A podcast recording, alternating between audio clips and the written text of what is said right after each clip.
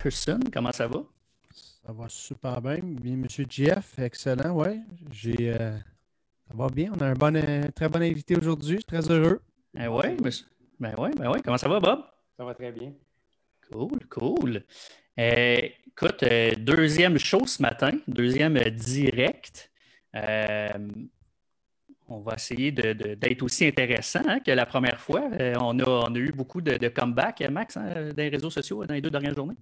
Absolument. Très heureux. On a eu des beaux commentaires, des beaux messages, des beaux partages. Euh, on est très enchanté de ça. On espère d'être à la hauteur pour une deuxième fois de suite. On a même eu des messages hier comme quoi qu'on n'avait pas été en onde hier matin. C'est le lundi, mercredi, vendredi. C'est avec plaisir qu'on vous rejoint encore ce matin. Ben oui, ben oui, certainement. Donc, ce matin, ben, c'est vrai, Max, tu voulais parler d'un petit sujet avant qu'on commence ça, mais on a eu euh, une bonne nouvelle hier soir, tard, hein, dans le monde du baseball. Oui, un petit cadeau, euh, petit cadeau des Blue Jays. Euh, George Springer qui va joindre à la formation, ça va être intéressant. Ça rajoute quelqu'un d'expérience, mais qui n'est pas trop vieux, qui va être capable de frapper au, premier rang. Ça va être très intéressant de suivre les Blue Jays qui vont être encore au plus fort de la course cette année. Donc, une petite nouvelle baseball pour commencer, c'est toujours bon. Oui, puis j'ai vu aussi que son bon ami Michael Brantley était sur le point de signer avec les Jays aussi. Là, fait que ce serait quand même deux ajouts très intéressants. Absolument. On s'en va à notre, euh, notre invité ce matin, le directeur technique, Robert Brousseau, qui euh, s'en vient nous parler d'un sujet quand même assez chaud, je pense, pour toi à chaque année. Hein. Je vais te reprendre tout de suite. Le directeur technique, c'est Sylvain Saint-Don. Hey, je, me, je me mélange tout le temps, c'est ça le pire. directeur des opérations. Je pensais que j'avais un nouveau boss. non. Euh, ouais, fait qu'un sujet chaud pour toi, je pense quand même, les changements de règlement chaque année. Hein. Bien, évidemment, c'est toujours, euh, d'actualité. Euh, bon, ce processus-là débute à l'automne où euh, on reçoit des propositions de changement au règlement d'un peu tout le monde, de la part des régions, des associations et même d'un simple entraîneur de baseball.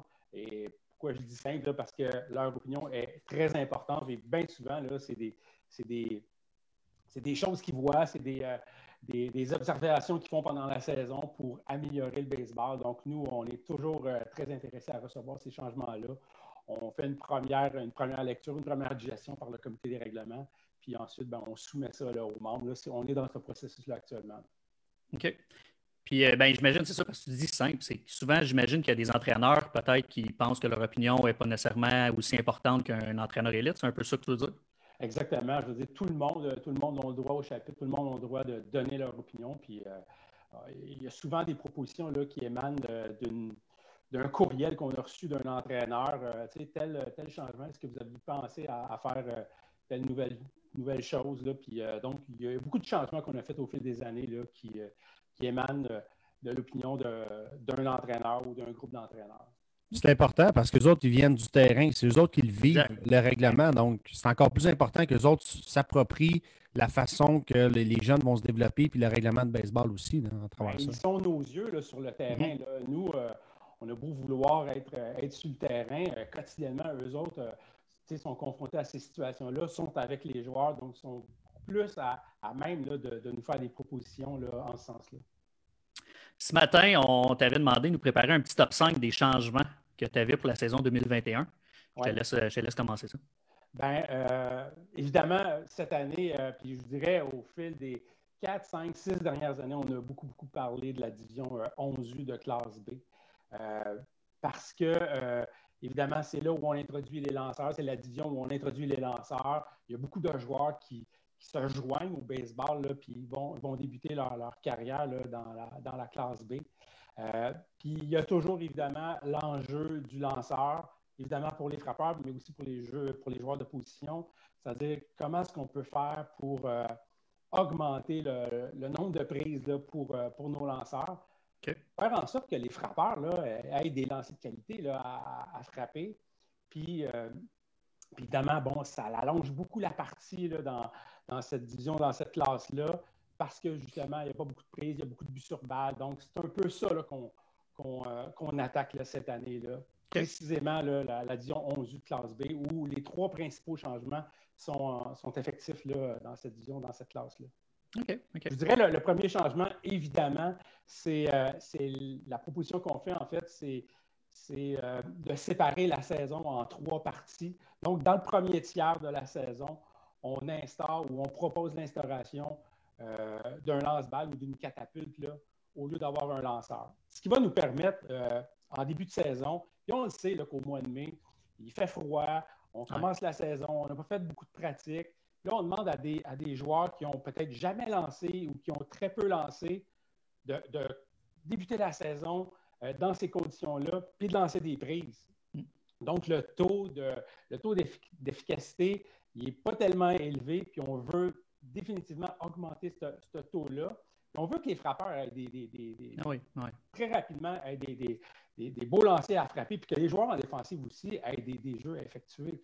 Donc, euh, ce qui est proposé, c'est jusqu'au 24 juin, on veut utiliser la catapulte. Puis, ça va permettre aussi aux entraîneurs de, prendre tout ce temps-là euh, entre le début de la saison jusqu'au 24 juin pour maximiser dans, les situations d'entraînement euh, les, pratiques, puis de, former des lanceurs. Et, d'ailleurs, c'est une des raisons pourquoi que dans l'accréditation des entraîneurs, là, ce qui va être exigé pour euh, la saison 21, pour la Division 11U, c'est le, module en ligne, mon premier lancé pour pour un entraîneur par équipe. Donc, ça va aussi dans cette, euh, dans cette mouvance-là là, où on veut, euh, on veut vraiment donner un peu plus de punch là, à cette division et à cette classe-là. Ça fait, ça fait beaucoup de sens, Bob. L'action en trois pitches. Si en dedans de trois pitches, il y a de l'action, tout le monde va devenir meilleur. Exact. Euh, ça fait beaucoup de sens. D'ailleurs, la région Mauricie, l'année passée, puis bon, comme on n'a pas eu de tournoi, ben, ils se sont dit, ben, nous, on va profiter de la saison 2020, on va utiliser le lance-balle pendant toute la saison, puis on prendra, on regardera après ça, euh, on va faire des statistiques en fait là, sur euh, comment est-ce que les gens ont apprécié, est-ce qu'on est capable de, jouer plus de manches. Ben, comparativement à la saison 2019, dans la saison 2020, les équipes 11 de classe B jouaient une manche et un tiers de plus qu'auparavant. Donc, c'est sûr que ça accélère, ça accélère les parties. On ne se rend pas à avoir des buts sur balle, à sortir le T-ball. Il y a beaucoup, de perte de temps. C'est ce qu'on veut éviter. On veut vraiment que les jeunes puissent bouger dans, cette division, dans cette classe-là. Est-ce que la pandémie a aidé à, prendre ce, accepter ce règlement-là, dans le sens où est-ce que les jeunes vont commencer beaucoup plus tard ou vont probablement moins s'entraîner cet hiver? Bien, on, le sait qu'avec le plan de retour au jeu qu'on va mettre de l'avant pour la saison 2021, il est hautement improbable qu'on puisse avoir accès à des gymnases, donc d'aller à l'intérieur. Donc, c'est fort possible que, quand la saison de baseball va commencer, bien, on, va être, on va être limité juste à faire des activités à l'extérieur. Donc, euh, on va embarquer sur des terrains à la fin avril, au début mai. Donc, puis on, risque de se donner tout le mois de mai pour faire les sélections de joueurs, faire les équipes. Puis donc, ça voudrait dire qu'on commencerait la saison dans un monde idéal au début du mois de juin. Donc, euh, donc ça aussi, ça fait en sorte que la pandémie, ça, nous amène à revoir un peu nos, façons de faire, puis euh, notamment les débuts de saison, la période des tournois, il va y avoir des changements par rapport à ça. OK, OK. Euh, puis si je continue, mon, deuxième grand changement, toujours dans la vision 11 de classe B, c'est évidemment euh, l'aspect des courses sur les buts. On le sait, là, dans, dans, le Moustique B, on frappe la balle, puis là, tout le monde court, puis euh, le risque d'erreur est tellement grand que les, entraîneurs fly leurs coureurs partout sur les buts. puis donc, c'est un peu le free for all, puis il y a beaucoup de pertes de temps, il y a beaucoup de balles qui sont lancées à gauche, à droite. Donc, on veut instaurer ça euh, un peu comme ce qu'on fait présentement dans la division 9U, où euh, une fois que la balle est rendue à l'avant-champ, ben à ce moment-là, les coureurs peuvent juste prendre le prochain but à leur risque et, euh, ça s'arrête là. Donc, il n'y a plus de course sur les buts interminables comme on, comme on le faisait auparavant. Puis, c'est une règle qui existe déjà. Puis, je pense que depuis depuis quelques années, là, on a fait beaucoup de modifications, évidemment, dans la division 9U. Je pense qu'on est arrivé au bout du chemin. Je pense que c'est un, une, façon de faire qui, répond vraiment aux besoins, puis qui, respecte surtout la game. parce qu'à quelque part, quand tu envoies des coureurs, puis tu fais juste miser sur le fait que la défensive va probablement faire une erreur, ben à quelque part, on ne respecte pas tellement la, partie de, cette façon-là. Donc, on veut enseigner euh, les bonnes façons de faire, les, bonnes courses sur les bouts coureurs avant de, avant de jouer du baseball un peu plus traditionnel. Vraiment d'accord avec toi, Bob, là-dessus. Mon fils joue dans le 9U. Là. Puis quand je voyais les entraîneurs pousser puis tirer la sauce puis prendre deux buts quand ils devaient en prendre juste un, je, je déconnectais. J'allais prendre une marche parce que je trouve, je trouve que c'est à l'envers du baseball, c'est profiter de la faiblesse des jeunes, puis c'était de ridiculiser un petit peu de ça, mais c'est un règlement qui fait tout, plein de sens pour moi. Exactement. Euh, la troisième règle, ça, c'est quelque chose que, bon, j'ai déjà commencé à faire des assemblées générales, puis on, parle de, ces règlements-là, c'est quelque chose qui, qui, est très, très, très bien accepté. C'est l'abolition des buts sur balle intentionnels pour toute la division 11U, puis également pour le 13U dans la classe B. Donc, nous, comme fédération, notre philosophie, c'est qu'on va avoir des confrontations lanceurs-receveurs, lanceurs-frappeurs plutôt. Donc, il n'est plus question là, de, de, de, walker intentionnellement un joueur particulièrement à bas âge. Le joueur, il est au bâton, tout ce qu'il veut, c'est de frapper à balle. Il ne veut pas avoir quatre buts sur balle, quatre balles, puis de, se faire envoyer au premier but. Donc, c'est contre-productif pour, pour, notre baseball. Et ça, les gens sont très contents. On avait déjà fait une proposition en ce sens-là auparavant, mais ça impliquait tout le monde. Donc, là, les gens, je pense qu'ils voulaient garder une forme de stratégie, euh, particulièrement dans les divisions un petit peu plus âgées, dans le 15U, dans le 18U, mais de l'amener dans le 13U de classe B, puis également dans, toute la division 11U. Euh, je pense que c'est la bonne chose qu'on fait. Euh, la quatrième chose, évidemment, c'est des petits changements qu'on fait dans la division 9U et c'est l'introduction d'une. ça, c'est un bon exemple où où c'est une proposition qu'on a reçue d'un coach euh, qui, est dans cette division-là, dans le 9U de classe B, où il nous demande est-ce qu'on peut avoir l'option de déplacer un joueur, toujours de jouer à six joueurs en défensive, mais d'avoir l'option de déplacer un joueur au champ extérieur? Puis, euh, donc, ce que, ça nous envoie comme signal, c'est qu'il y a de plus en plus de balles frappées au champ extérieur dans, dans le 9U de classe B, qui est une très bonne nouvelle en soi. Puis, bon, même dans le baseball majeur, on voit de plus en plus des défensives spéciales, tout ça. Euh, donc, est-ce que est-ce que c'est quelque chose qu'on pourrait voir? Ben, nous, on a trouvé la proposition euh, assez intéressante pour, euh, pour l'envoyer sur le terrain puis la proposer aux gens, à savoir est-ce que, est-ce que ça pourrait changer? Est-ce qu'on pourrait, tu sais, en fait, un entraîneur pourrait avoir l'option dans le cours d'un match dans une situation donnée, face à un frappeur euh, en particulier, lui, euh, lui, il frappe toujours la balle dans le champ. On va déplacer un joueur dans, le champ extérieur. On trouvait ça intéressant comme, euh, comme, dynamique. on ne veut pas nécessairement que ce soit une situation où on va mettre un joueur dans le champ pendant toute la partie. Ce n'est pas, ça qu'on veut, puis ce n'est pas ça le but. Puis d'ailleurs, on a éliminé les, joueurs de champ dans le 9 de classe B justement pour cette raison-là. mais on veut donner cette option-là. Donc, ça, encore là, ça dynamise la game. L'entraîneur va pouvoir placer ses joueurs en défensive. Donc, c'est une option qu'on trouvait intéressante assez pour la proposer aux gens. Évidemment, la, cinquième euh, dans, mon, dans, mon, top 5, c'est évidemment la règle qui a rapport au, protocole de commotion cérébrale ou de potentielle commotion cérébrale. Lorsque cette règle-là a été implantée il y a deux ans ou trois ans, c'était strictement pour le frappeur. Donc, quand le frappeur était atteint, il y avait une procédure de joueur de remplacement, bon, ce qui nous permettait de, mettre de côté le frappeur, puis de, voir avec lui si euh, ses signes vitaux, puis de, voir s'il était dans une situation potentielle de commotion cérébrale, puis euh, de, réagir par rapport à cette situation-là. Mais il n'y avait rien qui existait pour un coureur sur les buts qui aurait été atteint par une balle ou même un joueur défensif. C'est particulièrement les, les, lanceurs ou les joueurs de position qui, une fois que la balle est frappée, se font atteindre par la balle.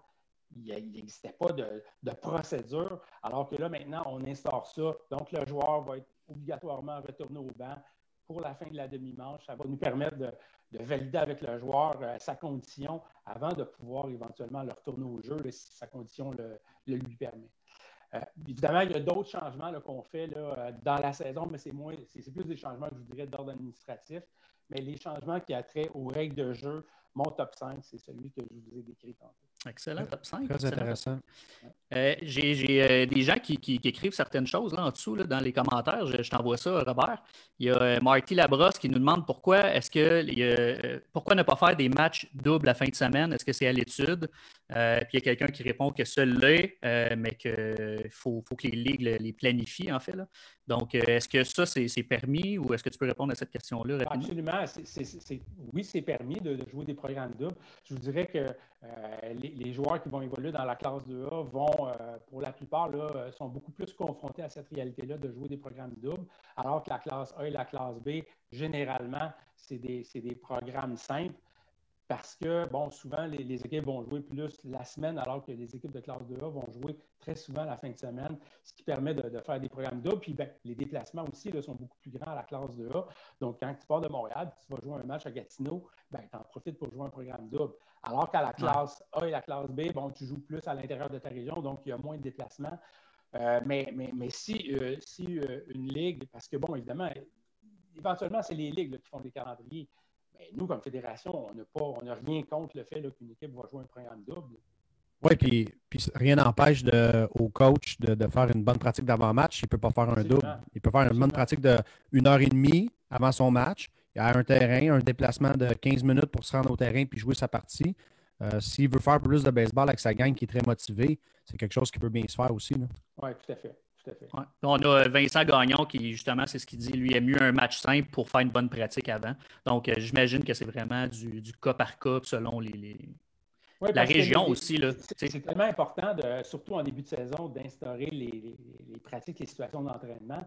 Donc, tu sais, puisqu'on va faire déplacer 15 joueurs dans, le cadre d'une partie, ben, pourquoi profiter justement de cette occasion-là pour euh, les faire venir au terrain plus tôt, puis prendre ce temps-là pour faire une pratique avec les joueurs? Exact. On a quelqu'un aussi, je pense que tu le connais, là, je ne suis pas certain, un certain Maxime Lamarche qui dit euh, J'aimerais savoir si Robert travaillait à Baseball Québec quand j'étais un joueur autonome en 90. Un joueur atome, excuse-moi, pas un joueur autonome. C'est une question, c'est une question euh, un petit peu. Maxime, il essaie de placer ses questions. Ben oui, je suis arrivé à la Fédé en avril 90. Mon petit Maxime était un simple joueur à tombe à Bellefeuille. Euh, oui, ça, ça fait toujours plaisir de, placer ça dans la conversation. 30 ans d'expérience, ça ne s'achète pas. Ouais, exactement. ouais. Hey Bob, on avait deux, trois questions pour toi euh, qui n'ont pas rapport avec les règlements. C'est des questions que, que Maxime euh, a papé. Euh, pour toi. Question, de... ouais, c'est ça. Question éclair. Max, je te laisse y aller avec la première. Ouais. Y a-tu un règlement que tu aimerais apporter prochainement dans le baseball au Québec que tu dis, ça fait deux, trois ans que tu y penses, ça fait même, ça peut faire plusieurs années, tu dis ça, ce règlement-là, un jour, il faut, faut instaurer ça? Je disais, à toutes les années, quand, on, quand on, présente les règlements, on est toujours sous l'impression qu'on a fait le tour de la question. Euh, donc, au moment où on se parle, moi, je n'ai pas d'agenda, je n'ai pas quelque chose que je voudrais éventuellement présenter parce qu'on y va toujours année par année. Euh, puis, à chaque année, on se dit, par exemple, dans, la division Atome, c'est la division où il y a eu le plus de changements dans les dix dernières années. Il y en a encore un petit peu, mais de moins en moins. Puis, évidemment, les, les gens nous l'ont dit aussi, là, arrêtez de faire des changements. On, pense tout le temps qu'on est rendu au bout de la route, puis qu'on a fait le tour de la question. Il y a tout le temps. Puis, il y a l'exemple, justement, de déplacer un joueur au champ extérieur dans la classe B. Ben oui, c'est une nouveauté, mais. Euh, mais euh, on pense, à toutes les années, on pense que là, on a, placé nos affaires, puis là, on s'en va dans la bonne direction. chaque année, il y a, peut-être quelque chose de nouveau là, qui risque de popper. Puis, euh, mais non, personnellement, je n'ai pas d'agenda ou je n'ai pas quelque chose que, je voudrais passer éventuellement. Excellent. Oui, puis je peux te dire, dans, le 9U, dans le B, là, c'est impressionnant comment que. J'ai juste le petit échantillon de Laval, moi, mais je te dirais que les gars, ils frappent la balle. sur le lance-balle, c'est impressionnant. la balle, elle va par-dessus les joueurs d'avant-champ. Ce n'est pas seulement des roulants ça pourrait être une bonne chose d'amener un joueur dans le champ. On commence à avoir du bon, des bons joueurs de baseball un peu partout. Là. de plus en plus, là, puis ceux qui ont, ceux qui ont été voir là, des, euh, des, parties de tournoi, des parties de championnat, le meilleur exemple, c'est au championnat euh, 9U de classe A. C'est incroyable les balles qui sont frappées. Évidemment, là, on a les, les, 16 meilleures équipes là, au Québec qui sont, qui sont confrontées dans une compétition. Donc, tu as les meilleurs joueurs potentiellement. C'est incroyable les jeux qu'on voit là. là. C'est incroyable. Il y a des doubles jeux qui se tournent là. Puis tu dis, hey, c'est des enfants de 8-9 ans là, qui, font ça. C'est incroyable de voir le développement qui, s'est fait. Puis ça, ça vient beaucoup euh, des, entraîneurs. qui, les, entraîneurs qui sont là, là pour les joueurs de 8-9 ans, c'est au début des euh, au début puis au milieu des années 90, quand il y avait 55 000 joueurs, bien, ces gens-là étaient également des joueurs. Donc, ils ont, ils ont joué dans le pic de la fédération. Puis là, ils viennent redonner euh, toutes les connaissances qu'ils ont eues donc, c'est sûr que ça améliore de beaucoup la qualité des joueurs. C'est la clé, c'est la clé, absolument. Effectivement. les boys, ça achève euh, déjà. Mais je vais quand même poser. Euh, il y a une question de Gabriel Piché là, sur le, Facebook. Puis je, Bob, je vais t'amener là-dessus rapidement. je ne la connais pas, cette règle-là, vraiment pas. C'est la première fois que j'entends parler de ça. Mais la règle qui détermine le champ intérieur dans un rayon de 60 pieds de la plaque du lanceur est très dure à appliquer pour les arbitres. Est-ce que c'est possible d'avoir un repère plus concret? Bien, en fait, je comprends très bien la question à Gabriel.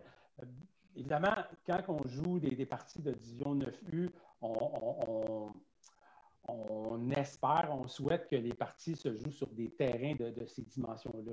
Bon, on sait qu'à cause euh, des, dimensions de terrain, ça se peut qu'on joue une partie 9U sur un terrain de dimension Pee-Wee, Bantam, voire même Midget. Puis à ce moment-là, l'avant-champ qui est en terre battue, là, c'est difficile de le délimiter. Ben, ce qu'on avait proposé justement dans, cette situation-là, c'est de, de tenter là, avec une corde ou un bâton là, à partir du, rayon du monticule de faire justement ce, fameux rayon-là de 60 pieds qui va déterminer qu'est-ce qui est la fin de l'avant-champ puis qu'est-ce qui est le début du, champ extérieur. je conviens que ça peut être une difficulté. Évidemment, il y a très peu de terrain strictement de division atome au Québec quand ils ont fait euh, euh, les, quand ils ont bâti les terrains, là, on, on, a souvent des terrains de dimension Pee-Wee ou des terrains de dimension midget. Il n'y a pas beaucoup d'entre-deux. Donc, c'est sûr que les, joueurs de Division Atom vont souvent être confrontés à jouer sur des terrains qui ne sont pas nécessairement construits pour leur division. Parce qu'évidemment, les villes ne pouvaient pas faire des, terrains spécifiques pour chacune des divisions. Évidemment, c'est une difficulté, mais au fur et à mesure que, la saison avance, quand les équipes jouent toujours sur les mêmes terrains, ben, on, vient qu'à trouver assez rapidement les repères pour déterminer qu'est-ce qui est l'avant-champ et qu'est-ce qui est le champ extérieur. Il faut être de bonne foi. Il faut que les entraîneurs soient de bonne foi dans tout ça. C'est important. Puis ça, change la game. Ça change la game quand ils sont de bonne foi. Exact. Je, termine ça sur une des questions à Max euh, qu'on avait pour toi. Est-ce qu'il y a un règlement que qui a été impliqué, puis finalement, après, là, euh, soit toi ou l'organisation autour, vous êtes comme, hey, ça, là, c'est un mauvais règlement, un mauvais changement dans ton, dans ton 30 ans. Là. Je ne pensais pas que tu me poserais cette question-là. Euh, ben, les, règlements qui. Euh, ben, à chaque année, pas, ça arrive pas souvent, mais ça arrive effectivement qu'il y a des, règlements qui sont proposés qui ne passent pas la route, qui ne passent pas la, norme du, 50% Puis même comme fédération, je dirais qu'on est même, on va même un peu plus que, peu plus loin que ça. Euh, moi, personnellement, quand, on n'est pas capable d'atteindre 75% de l'assentiment des gens, c'est parce que soit la règle a été euh, mal écrite ou euh, elle porte beaucoup trop à interprétation. en tête, comme ça, je n'ai pas de règle comme ça qui, dirait ça, on a vraiment manqué notre coup. Parce que, bon, si les gens ne sont pas d'accord, je pense que la, dernière règle qu'on avait proposée, c'était, entre autres, je pense, dans le 13U de classe A, où on voulait euh, soit interdire le, lead sur les buts ou soit de, de, permettre le lead une fois que la balle a quitté la main du lanceur. Euh, on a tenté quelque chose, ça n'a pas fonctionné parce qu'il y avait beaucoup d'interprétations dans cette règle-là. Donc, finalement, on a comme abandonné le projet. Peut-être qu'éventuellement, ça va revenir sur la table, mais euh, présentement, présentement ce n'est pas le cas. Donc, des règles qui n'ont ont pas passé la route, qui ont, qui ont été battues à l'Assemblée générale, Évidemment, pour nous, ce n'est pas un échec. Là. On propose quelque chose, puis à la fin, c'est les, gens qui, sont, maîtres. Ils s'approprient les, règlements de la fédération. C'est correct que ce soit comme ça. La démocratie est faite comme ça. Les, règlements, c'est eux qui les appliquent avec les joueurs. Donc, nous, on propose des choses, mais c'est à eux de déterminer qu'est-ce qui, est correct à faire pour les joueurs. Euh, Mac, je ne sais pas ce que tu en penses, là, mais euh, moi, j'aurais pu faire une autre euh, demi-heure, une autre heure avec Bob sur les règlements comme ça. Fait que Bob, je te lance déjà l'invitation pour si Max veut, évidemment. Absolument, absolument. je vais vous laisser sur la, une question que Max n'a pas posée, mais que je vais quand même vous donner une réponse. Quelle est la règle qui, selon moi, a été la plus bénéfique au Québec, dans, toutes les règles dans les 30 dernières années? Évidemment, je ne peux pas m'empêcher de penser à la règle d'équité de jeu la réalité de jeu qui permet à tout le monde d'aller au bâton. Tu sais, auparavant, là, dans, le, dans, les, dans les classes A et dans les classes B, là, avec même des joueurs de division 9U, c'était 9 joueurs avec des joueurs sur le banc, puis là, c'était des rotations. Fait que tu pouvais passer ta game au complet sur le banc, ça n'avait aucun bon sens dans un sport où tu es juste là pour t'amuser, tu es juste là pour participer. Donc, évidemment, la règle d'équité de jeu qui a fait en sorte que tout le monde va frapper, tout le monde fait des rotations en défensive, puis également de limiter là, les, les, courses sur les buts avec des écarts de 5 points, des, points d'écart. Toute la règle d'équité de jeu, là, je pense que ça a été très, très bénéfique au sport. Ça a permis justement à tout le monde de, pouvoir, pouvoir, prendre part à, la partie, ce qui n'était pas le cas auparavant. Oui, ce qui est tout à fait un bon, un bon move, je pense. Absolument, absolument. L'essence même. Les boys, euh, j'invite euh, tout le monde, tous ceux qui nous regardent, euh, je vous invite à aller visiter notre page YouTube. les entrevues que vous voyez présentement, si vous voulez les regarder, sont disponibles sur Facebook, mais c'est souvent plus facile à retrouver sur YouTube. Donc, j'invite les gens là. S'il y en a dans leur voiture qui veulent l'écouter en audio, Balado Québec, Spotify, les, entrevues sont là. Donc, je vous invite à visiter ça, puis nos réseaux sociaux et tout. Robert, il y a un paquet de questions sur Facebook. Si ça tente d'aller jeter un coup d'œil et peut-être répondre à quelques questions, je t'invite à le faire. sinon, ben, on te réinvite prochainement, Bob, puis on jase de règlement. C'est toujours plaisant. On fait la prochaine demi-heure. Exactement. exact. Merci beaucoup. Merci à tous. Merci, boys. Bye.